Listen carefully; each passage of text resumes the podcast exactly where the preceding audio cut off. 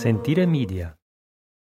On the 16th of March, 1978, Christian Democrat Party leader Aldo Moro was on his way to sign a document that would be known as the Compromesso Storico, the historical compromise in which the Communist Party, which had had great success at the recent elections, would finally be given a place at the table. Aldo Moro never made it. In a matter of minutes, he was kidnapped and his five bodyguards were killed in a highly precise military style operation. The kidnapping was claimed by the far left terrorist organization, the Brigate Rosse, the Red Brigades, although from the very first moment, many suspected the involvement of Italian security agencies, the Italian government, Vatican agencies, and even the CIA. What followed were 55 days in which the nation waited with bated breath. There were over 72,000 roadblocks set up, almost 38,000 home searches. Almost six and a half million people were involved in the search, including civilians and thousands of police. Almost 3.4 million cars were searched. Not a trace of Moro was found as he was held prisoner in the heart of Rome. Finally, on the 9th of May, 1978, his body was found in an old Renault 4, halfway between the Communist Party headquarters and the Christian Democrats. In his latest book, traveller, journalist, and author Simon Gaul brings together in depth factual research with an intelligent fictional reconstruction in his conspiracy thriller White Suicide. Simon is an author of travel books and the children's book Pushkin the Polar Bear, as well as the former owner of the Notting Hill Travel Bookshop of cinematic fame. Simon was kind enough to come on the History of Italy podcast to tell us about his book and to talk about the Moro affair.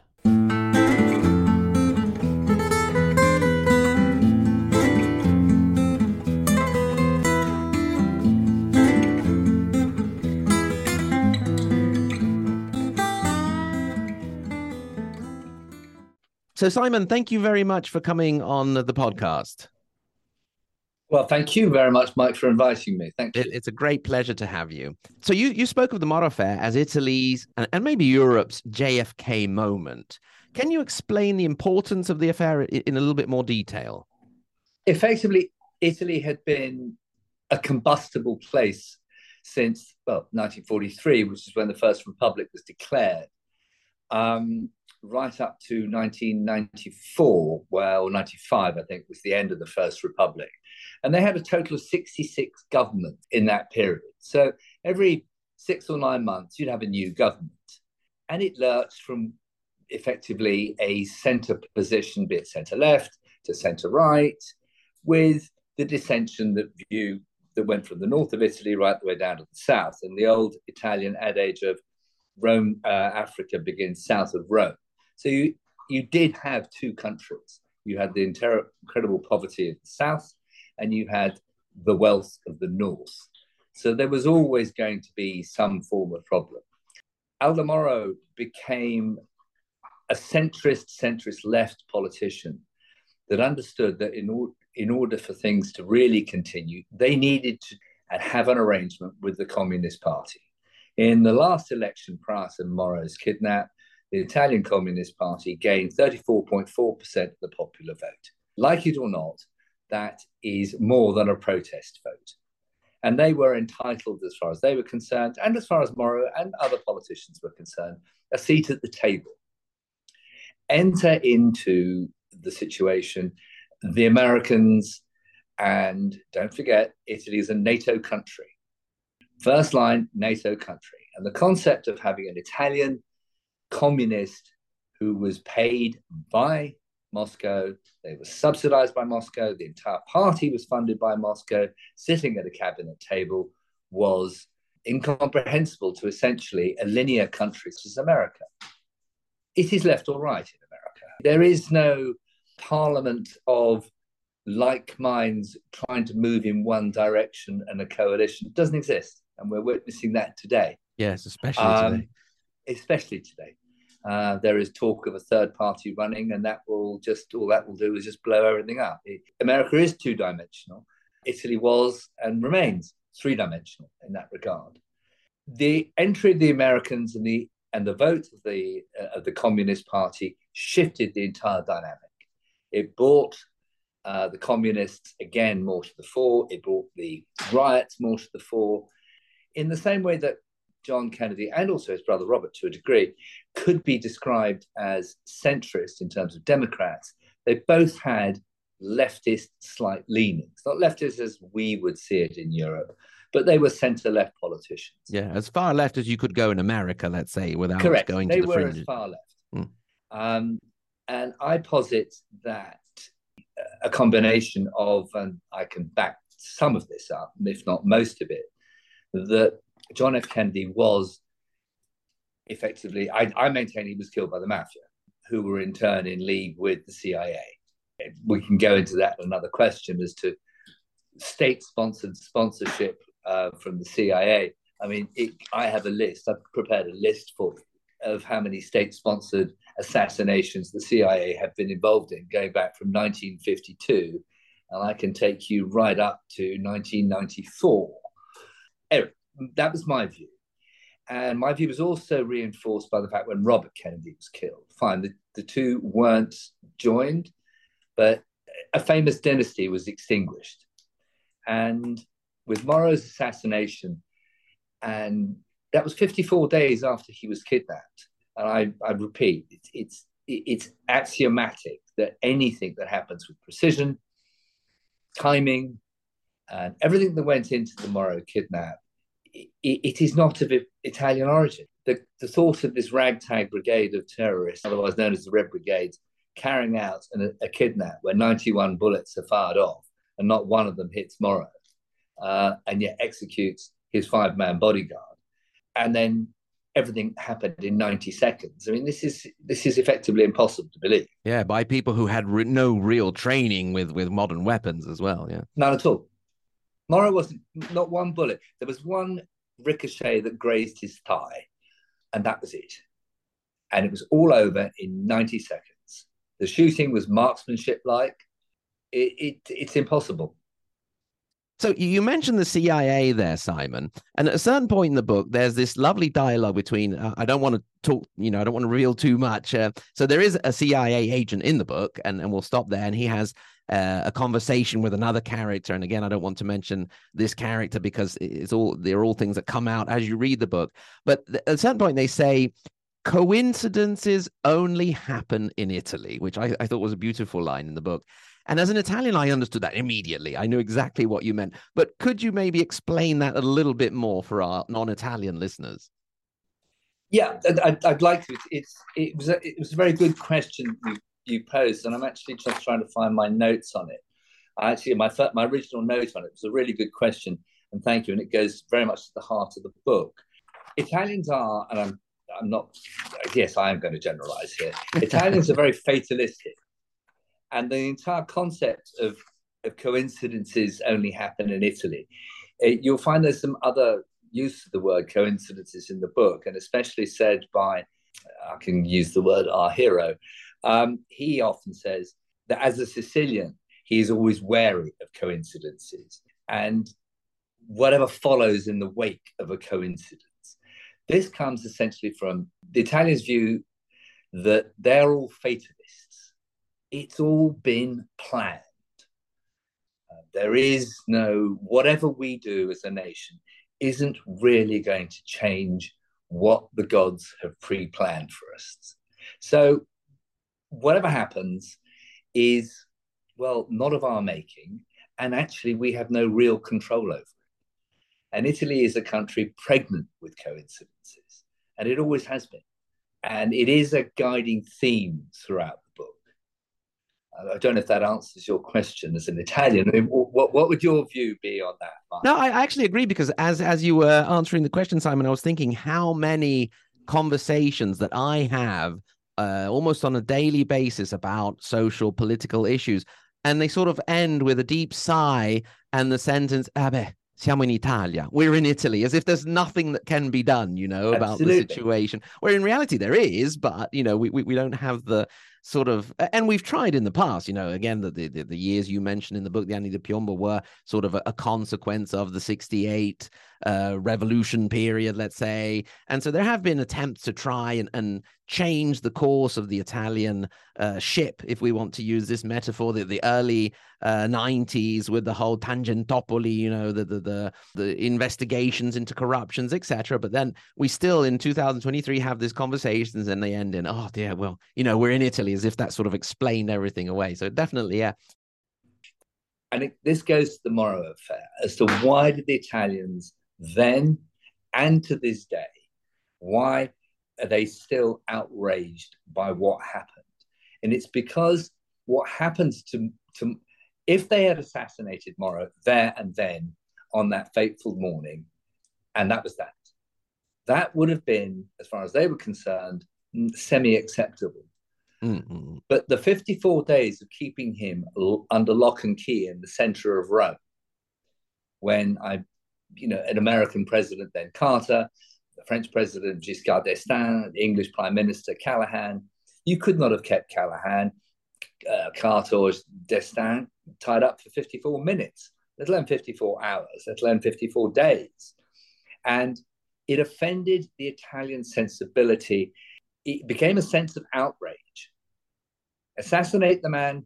We've been killing our Caesars for two and a half thousand years. We get that. There's nothing new, yeah. Nothing new in that. Kidnap him, put him on a fake trial, and then kill him and stick him in the boot of an old French car. No, no, no. This offended everything about Italian sensibilities. And, and another element to make you suspect that there was somebody else involved rather than just the Red Brigades. Because if it yeah. had been just the Red Brigades, he may, he probably would have been found a lot sooner. So completely, there were thirty-eight thousand. Let's not forget, thirty-eight thousand mixture of carabinieri, polizia, police. Those two don't get on anyway. The army looking for him and behind and, and civilians, you mentioned it in the book. There's civilians, civilians also, so volunteers looking for yeah, him. Moro was this loved because he was somewhat apolitical. He moved calmly between between the center left, the center right. He was an arch politician in that regard, but he did it with calm and decorum. One of his oldest friends, who was his teacher when he was at university, uh, became the Pope and was the Pope at that particular time. He was a very loved individual. He wasn't a polarizing figure like Andreotti or mm. any he, he wasn't. He he just glided through with respect from all sides, even the communists. Yeah. Oh well, you know, they were willing to sit down at the table with him. So yeah. The, I just think it outstripped all the fatalistic coincidental views that Italians had held dear for thousands of years because he was kept alive and effectively killed. So you personally, Simon, sort of were in the area, let's say, in that period between Malta and Sicily during what are called the Anni di Piombo, the years of lead and different kinds of left-wing, right-wing terrorism. So what what what drew you? What were you doing uh, there in that period? And um, how was your time spent there? And also, do you have any particular uh, stories or anecdotes or memories from that time? Yes, I do very much so. I remember exactly where I was the minute I picked up a uh, the Times of Malta, which was uh, the Days of Empire newspaper, published every day. It was about the only newspaper, and it was in English. And I was sitting in a bar called, uh, not surprisingly, the Britannia Bar, which is by the, which is which is by where part of the Royal Navy docks were, drinking some rather filthy coffee and smoking a cigarette at the time. And I read this story, and one has to remember that in those days, for example, there was no such thing as a t- television in Malta. Well, there was, but no one spoke it's uh, Maltese, and not, there was no broadcasting. And Malta, or Sicily, being 55 miles away, everyone had these very tall antennae. And the news stations we listened, we, we watched, and the TV we watched was all Italian news, Italian. Mm-hmm. Um, the British forces were in the process of being kicked out at that time. They ultimately were expelled uh, on the 31st of um, March 1979, so effectively one year later. And Malta was in a a period of flux. And I used to go backwards and forwards to Italy a tremendous amount. There was either a ferry off to Sicily or I'd get on a, um, a cheap flight to, such as they were, to Rome because there was commute flights there, or even to Italy, to northern Italy. Uh, in order to supplement my meager income, I used to buy a Land Rover in um, true stories. These buy a Land Rover in northern England, drive it to Rome. They had this thing about diesel Land Rovers in Italy. Drive it to Rome, where I would exchange it for an Italian car and quickly drive it back. That sounds oh, right. a long, but yeah, six, and I would make two or three times the price of the Land Rover bought from some dealer in primarily Sunderland. Don't ask me why. Um, and I had a connection in Rome. Excellent. And in those days, you could buy insurance by the day, and I could afford three or four days' insurance to get a car from Rome back to UK. And I'd come back to Malta. My father had his sailing boat there, and I based myself in that part of the central Mediterranean. Excellent, excellent. What a literally wheeling and dealing, you could say. Effectively, in order to, I was trying to make trying to make a way as a as a freelance journalist, Mm-hmm. Um, and as uh, well, if you know, I'm sure, Mike, uh, it doesn't pay terribly well. And it was it was the way of it was the way of supple- the way of supplementing an income, and it worked. Excellent. And, and, it kept me in a it kept me in an orbit that I thoroughly enjoyed. And yeah, and all that driving, you must have discovered some lovely little towns and places all the way. Couldn't afford from... the motorways. Ah, okay, exactly. So perfect. Yeah, so you would have had to go through towns and villages and explored France and explored northern Italy. Must have been really beautiful. Anyway, and so speaking about memories, do you remember where you what you were doing and where you were when you heard of the Moro kidnapping and then when you heard of the killing or the, or the discovery of the body, let's say? The discovery of the body, no. I can't remember precisely where I was. I followed it, uh, sorry, the entire uh, kidnapping all along. Um, where I was precisely, it certainly would have been in that theatre, but I will never forget the photographs and the images. And that's where I make a very oblique mention in the book to Italy had its Zapruder moment. Um, the photographs of Moro trussed like a dog in the boot of a Renault 4, a very small car, know, riddled with bullets, found equidistant between the headquarters of the Communist Party and the Social Democrat Party. As if to lay a, the blame on both. Lay, to lay the blame. And the first that was ever heard uh, in Italy was the Communist Party flag, not the Christian Democrat Party flag, was lowered to half mast. And a few smart journalists picked up on that. And that's when the news broke effectively. This wasn't where um, the Red Brigades announced victoriously that we have killed Moro, he is here and there. And there was a search of the area. And as I repeat, there was this tatty old car. The boot was lofted open. Um, not a boot, it was a hatchback. And there, trussed up, was the person who was, without a shadow of doubt, going to be able to form and would have saved an Italy at that time that was splintering. Very much so. You are you referenced you are one of the questions you asked me was um, what books, and I, I, actually went to my library and I assembled a series of the books here. And one of the books was written the year after, written by an American journalist. It's called The Days of Wrath, uh, Robert Katz, and um, he goes into some great detail about the way Moro was um, was found. It brought an end to an era. It really did. And so, would you recommend that book as as a go to yes. for for people who want to know more? Um, yes, Robert Katz, The Days of Wrath. Mm-hmm. Um, there's another great book by a man called Philip Willan called The Puppet Masters. It's called The Political Use of Terrorism in Italy. It sounds sort of a rather terrifying phrase, uh, rather, rather terrifying, but it's, it's actually very good. And if anyone's sort of deeper interested in, in Sicily, it's called God Protect Me from My Friends. Mm. Um, it's the true story of the Sicilian bandit, uh, Salvatore Giuliano. Mm-hmm. And that was written in 1956 by a great journalist called Gavin Maxwell, who then went on to write another book called The Ten Pains of Death, which is also set in, in the west of Sicily, uh, which was by far the most impoverished part of the entire republic. And okay. for English readers, again, Gavin Maxwell then went on to write Ring of Bright Water about Tarka the Otter, Um, so quite how he went from the springboard of uh, Salvatore Giuliano to the north of Scot to the north of Scotland, writing a magnificent book about otters, is a question still to be answered. Obviously, there's a lot we know about the Moro affair, and there's still quite a bit that we don't know to this day, and maybe we'll never know. So, obviously, your novel uh, Simon, is uh, a combination of this very well researched factual information and what has to be a sort of reconstruction. So, how close to the possible truth do you feel that your reconstruction is? Okay, that's another really good question. Going back to that, your previous question of the genesis of this book, and I knew where I was when Moro was was kidnapped. I can't recall exactly when he I found him. I didn't find it when he was found trussed up in a boot, but it was many, many, many years later. Uh, I was writing an article for I think a, a, a newspaper at the time. I found myself in the west of Sicily, and I'd been fascinated by this story, and I needed to try and find a hook into writing the book. And it was there that I found the hook, and the hook very much became my further considered belief that the CIA were involved. Now, let me explain one thing, and I'm sure you're very aware of this.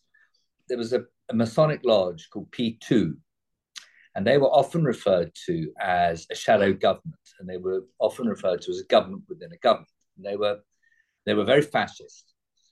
And at the time of Moro's kidnap, members of P2 were very much involved in the Italian government at the time.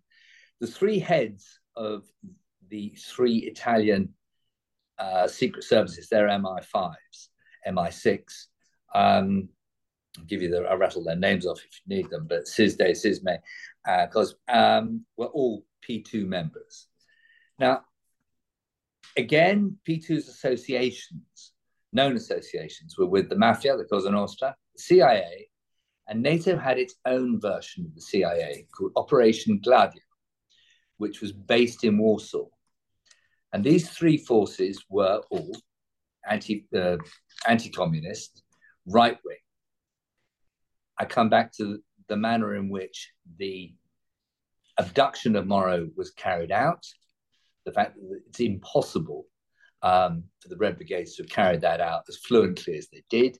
You know, one of the examples of their cack-handedness was they they'd gone the some three of the kidnappers were wearing Alitalia uniforms, and one of the three, uh, the three, the three people had actually gone to a store to buy three uniforms, um, and that was the first, the first clue that the government got. It's about the only clue the government got. So, P two, ultra right, right wing, the American government statements, public statements made by George Bush, who was then running uh, the CIA, George H.W. Bush, mm, yeah. was then running the CIA by pure coincidence, of course. um, there was no way that an Italian communist minister was going to sit at a NATO table. It wasn't going to happen. And the only way to put a stop to that was to kill the person whose signature uh, was required on the document. And that person was Aldo Moro. And he was kidnapped at five past nine on the morning he was due to sign that document at exactly 10 o'clock in the House of Parliament. Just to finish off the P2 thing, it was, of course, disbanded in 1982, and it had been a shadow Masonic lodge uh, since it was had its charter withdrawn in 1976. So just prior to the Moro kidnapping, uh, P2 went completely underground as opposed to being underground and there, there is there, there is an awful lot of backed up evidence that P2 were in league with, uh, I repeat, both the mafia, the CIA, and NATO's own security operation called Operation Gladio, which is based in Warsaw. It's interesting that you mentioned this, Simon, because I, I keep thinking how sometimes a bit silly you see, you see these really odd, re- weird conspiracy theories around when in reality we have so many real conspiracies that you can choose from without making stuff up like the whole p2 Moro affair really but anyway i suppose that's human nature as well so it, it, again there was that line I think uh, you, you and I were talking about. It's not in the book, I don't think, um, where Italians have been killing their Caesars for over two and a bit thousand years. I mean, it, it's.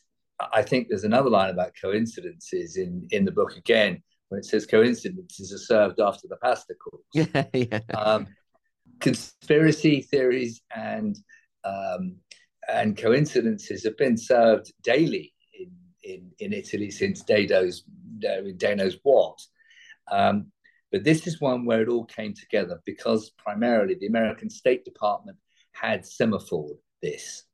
Moro was not to be there. Yeah. A month before Moro was kidnapped, the late Henry Kissinger met with Ellen, with Moro and uh, with a CIA agent, warned him. The quote is in quotes in the book that if he carried on doing this, there would be trouble. Yeah. the only time that Moro questioned his life in politics. And according to his widow, he very much came close to quitting. I the threat carried agency. No pun intended, Yeah. CIA. The threat carried weight. And Moro decided to persevere, and one month later he was kidnapped. It was kidnapped. It was a face-to-face meeting with with Italy's head of station, Kissinger, and Moro, the three of them. Uh, I'm, I, I tend to believe Eleanor's Moro, Eleanor, the late uh, Eleanor, his widow's um, view on that. That that meeting took place. And so, speaking of Italian culture and uh, the Italians and so on, in the novel, you do uh, use some words and phrases in Italian among, amongst the English, uh, including the last, the very last phrase of the book, which is uh, in Italian. So, what, what sort of um, policy did you adopt? I mean, when and why did you decide to insert the Italian in the book? Um, the- We assume that the characters would be speaking Italian all the time, obviously, with each other, except Yes. when they were speaking with the CIA, or maybe uh, the CIA spoke Italian as well. And uh, I, I think you'll find most the CIA would have spoken uh, a bit like my Italian, which is agricultural. um, uh, my Italian is particularly agricultural, and uh, my future son-in-law is Roman, and uh, he was. So if there's any Italian bloops in there, uh, I lay that on Riccardo's shoulders. Um, okay. no, there's certain delineations in Italian. Italians love their titles, Mm. uh, despite the fact that they're a republic, and so everybody has a degree of a title from Yeah. ingegnere, commendatore, to avvocato, to dottore, Mm. and there are small differentiations in terms of rank. So whilst that is that's it, essentially very Italian. So I use the titles that people are afforded. Mm. There's a bit where the hero is talking to um, uh, to Prodi, and um, such is the nonsense that Prodi is speaking that he refers to him as Signor. Um, that and he says that's title enough for him today. Yeah, yes. I- Signor Prodi. He, you see, you actually should be should have been addressed correctly. As the professor, Prodi, because he was a professor at the Professore, time. pro- Professore Yeah. Prodi. Uh, professor of what? I don't know. Read the story and you'll find out. Yeah. Um, Well, he did teach at university as well. He did. Yeah, he yeah, did. yeah. Let's not let you know. Also, he I, I, he I have a little bit, not not so much at the time, but in later life, uh, Prodi did.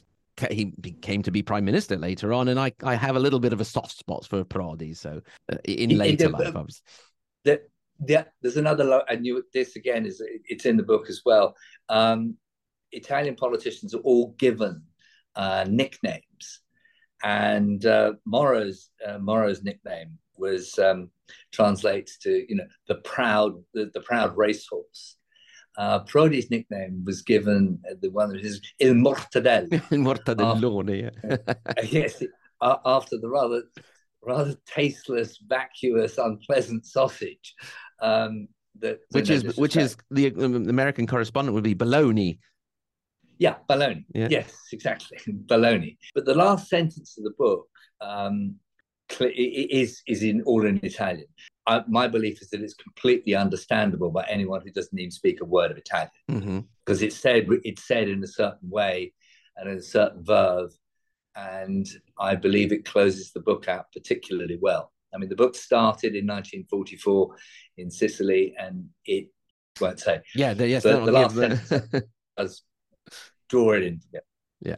yeah. Great. Give it away. Okay. And can we find Simon Gaul in the novel somewhere? Maybe, I don't know, uh, Joshua Padden, the journalist and writer who lives in Malta, or, or is that another coincidence? Well, he, he actually lives in Gozo, and it's a bit like uh, an island yes, off, uh, yeah, Maltese island. island off, yeah. But, yes, but you call you call a Gozitan a Maltese, and vice versa. And they'll and, not be um, happy, I imagine. Yeah. oh, they would not be happy. Uh, uh, Gozo has always been the center of all smuggling towards Sicily, and um, I think for for sake of um, uh, for sake of complete clarification here, Mike and I have never met or spoken. Yeah. And Joshua Padden, Joshua Padden is a rabid alcoholic. Um, yeah, I'm not insinuating, obviously, but no, no, no, of course not. Who lives in a bar um, on the island of Gozo. Uh, Joshua actually, and this could be of some interest to, your, to your listeners, um, Joshua Padden is uh, based on a character who lived in the same house, same everything, and had the same background in Southeast Asia and Vietnam and China, as a man called Philip Nicholson, whose pen name was A.J. Quinnell, mm-hmm. whose first big his, uh, hit book was called Man on Fire. The last movie version of it, two were made of it, was the one with Denzel Washington. Mm, yeah. And and Joshua's Joshua is, um, Philip was a dear friend of mine. Mm-hmm. Um, and Joshua is based on Philip. And I think that's why Joshua was one of the live characters in it, in the book, because he's based on a man whose life was larger. Um, is there a little bit? I, I have um, the hero's penchant for liking to dress in an Italian and casual way. Um, I don't smoke like the hero, but I don't think there's much. There's, I suppose, there's a smattering of me also in the precision in which the way the can I use the word baddie? The antagonist lives. The the the, the antagonist is the head of the Vatican IEA, um, which is their version of the CIA called Alessandro Cucci, um, and uh, he dresses in a particularly Italian and classical, simple way. I do the same and also that that's i mean as much as you you come to hate him which is probably one of the reasons why you, you can understand it's such a well-rounded well-done character because you really hate the guy but he is so you know well-rounded and so uh, masterfully sort of penned character so. That's very kind it's very kind of you. I mean there was that line i think that gives him away. He was the only son and there was a comma of an only son. Um and anyway with uh, what was it with with ra- rather more pedigree than wealth. Yeah. yeah, would you, you anyway. come across people like that with the rather more pedigree yes, than wealth often, so. especially in Italy. Yeah, especially in Italy. So, um, moving slightly away from from the main topic of the novel, um, you show sort of a, a good under very in-depth understanding of Italian history in general, mentioning uh, anecdotes and stories from ancient Rome. You mentioned the, the, the, Leonardo da Vinci, the lost Leonardo da Vinci painting, and the Battle of Anghiari between the Republic of Florence and the Republic of, of Milan. So, is there any other moment in history, Simon, that that uh, attracts you, that interests you, and that perhaps we can see a Simon Gaul novel based in another moment? Or, or would that be a little bit more difficult than a more, let's say, modern novel? Yes, there is. Uh, it, the unification of Italy, the Risorgimento, um, in 1846, from memory. Please correct me, Mike, on that. Uh, 1861. But things started to kick off in the, in the 1840s. So the 1840s are an important sort of prequel to to the to the unification. The the first unification 1861. Then obviously uh, Veneto was added 1866, Rome 1870. So it's a process that went between 1861 and 1870. I've always found, especially the manner in which um, that took place again in Sicily. You know, the invasion, the invasion in Sicily, invasion, wrong word, uh, which informs the background of the book, The Leopard, mm. which is uh, I had I was asked to do a, uh, a, a, thing for Reader's Digest on the three books that changed my life. And I remember being given The Leopard as a child, well, child, very a young boy by my late father, where I spent an awful lot of time in Sicily, especially around the west of Sicily, poor of Sicily. And I found that book quite extraordinary.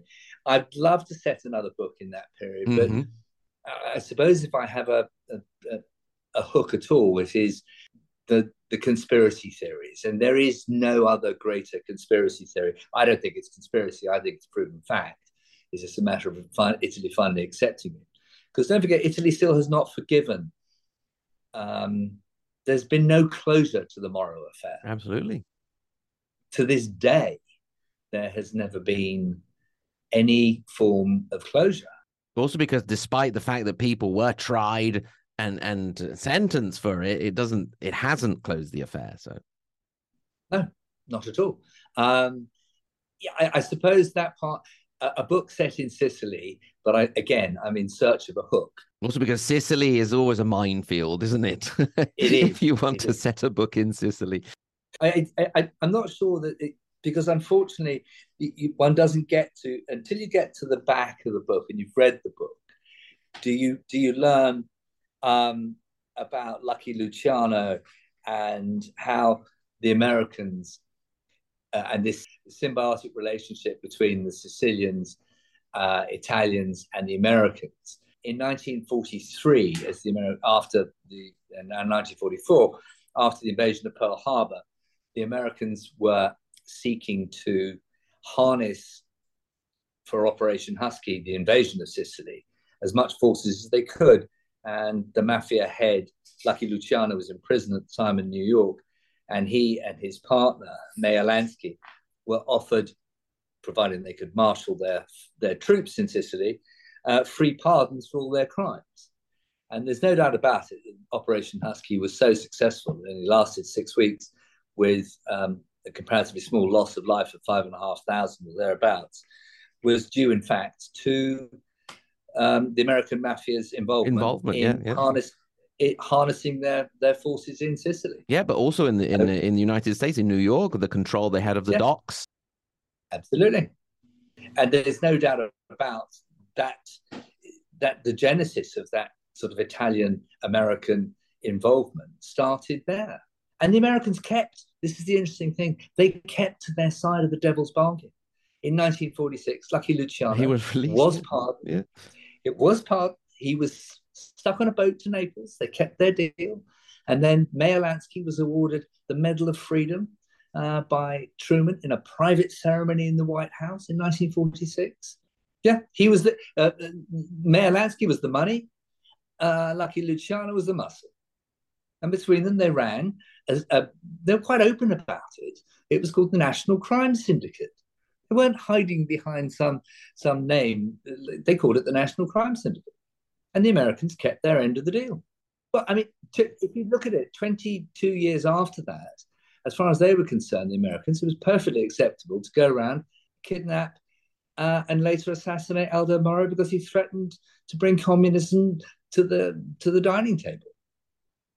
Simon, uh, take you off topic. Something I know you're not crazy about mentioning and talking about. Not only are you a well-known journalist, uh, an affirmed writer, but also you ran a certain bookshop that, if anyone is a fan of British comedy films and particularly Richard Curtis, so the well-known British screenwriter, you have a connection there, don't you? Yes, I do. Um, I, I, I, I hope some of your readers would have heard of uh, my bookshop. It was called the Travel Bookshop in Notting Hill, and um, that carried on until Amazon put put paid to an awful lot of the independent bookshops in the United Kingdom. I'm afraid. Um, we didn't go broke in any way. We just decided to shut the doors in, in the face of Amazon in about 2013, 2014. But yes, we were the tech consultants on that film. Um, and uh, in Notting Hill, and it was our bookshop that was used in the film. But actually, was recreated in Shepperton Studios. Okay. They, yeah, they, they, they built a duplicate of it. Okay, well, speaking of which, excellent present, or just for your own reading pleasure for our listeners, White Suicide by Simon Gaul. Obviously, best bet, the best way to go is to buy it in your local bookshop at this point. We can't say, although I'd imagine they can also find it online. Simon, can, can you tell us a bit where we can find the book, uh, mm, when it's out, and so on? Uh, it's out now. It's also out on Kindle. Uh, the downside of a Kindle is like with I'm not trying to in any way. It, is the book itself in hardback has maps as Mm. end papers, and it has very illuminating maps of the um, of Italy. And I won't say where the end papers, because that'll give part of the story away. And it is available, um, obviously, through Amazon. And if you go to my personal website, which is simongaul.com, www.simongaul.com, you will find a link where it says buy. And on that link, there is you can buy from an organization of independent private bookshops. Excellent. As well as Amazon and Waterstones. So you can click to buy it from an independent, which is where I like to try and steer people with, again, no disrespect to Waterstones, who've been very supportive of the book, as have Amazon. Excellent. But I do think independent bookshops, wherever they be, in your village, uh, in your town, Mike, and uh, in my town, we need our independent bookshops. And so we need Richard Curtis to go into the next independent bookshop and come up with another movie. Another movie that can save the independent bookshop. So yeah. So that is White Suicide by Simon Gaul out now. Get it in your local bookshop if you can. Simon, thank you so much for coming and talking to us. It's been really, really interesting. I wish we had a lot more time, but uh, that's all for now. Uh, thanks again. Mike, I can't thank you enough for having me on. And again, it's really great to be interviewed by someone who knows his subject. yeah. Thank you very really much. Is. Thank you. Greatly appreciated. Thank you again, Mike. Well, I hope you enjoyed listening to that interview as much as I did recording it. If you have any further questions or comments on what we spoke about, or in general would like to get in touch, you remember you can do so hello at ahistoryofitaly.com or head over to our website, ahistoryofitaly.com, where you can click through to our social media links or if you want, become a supporter of the show on Patreon, where you can have access to ad free episodes and extra content. Thank you very much for listening, and until next time, arrivederci.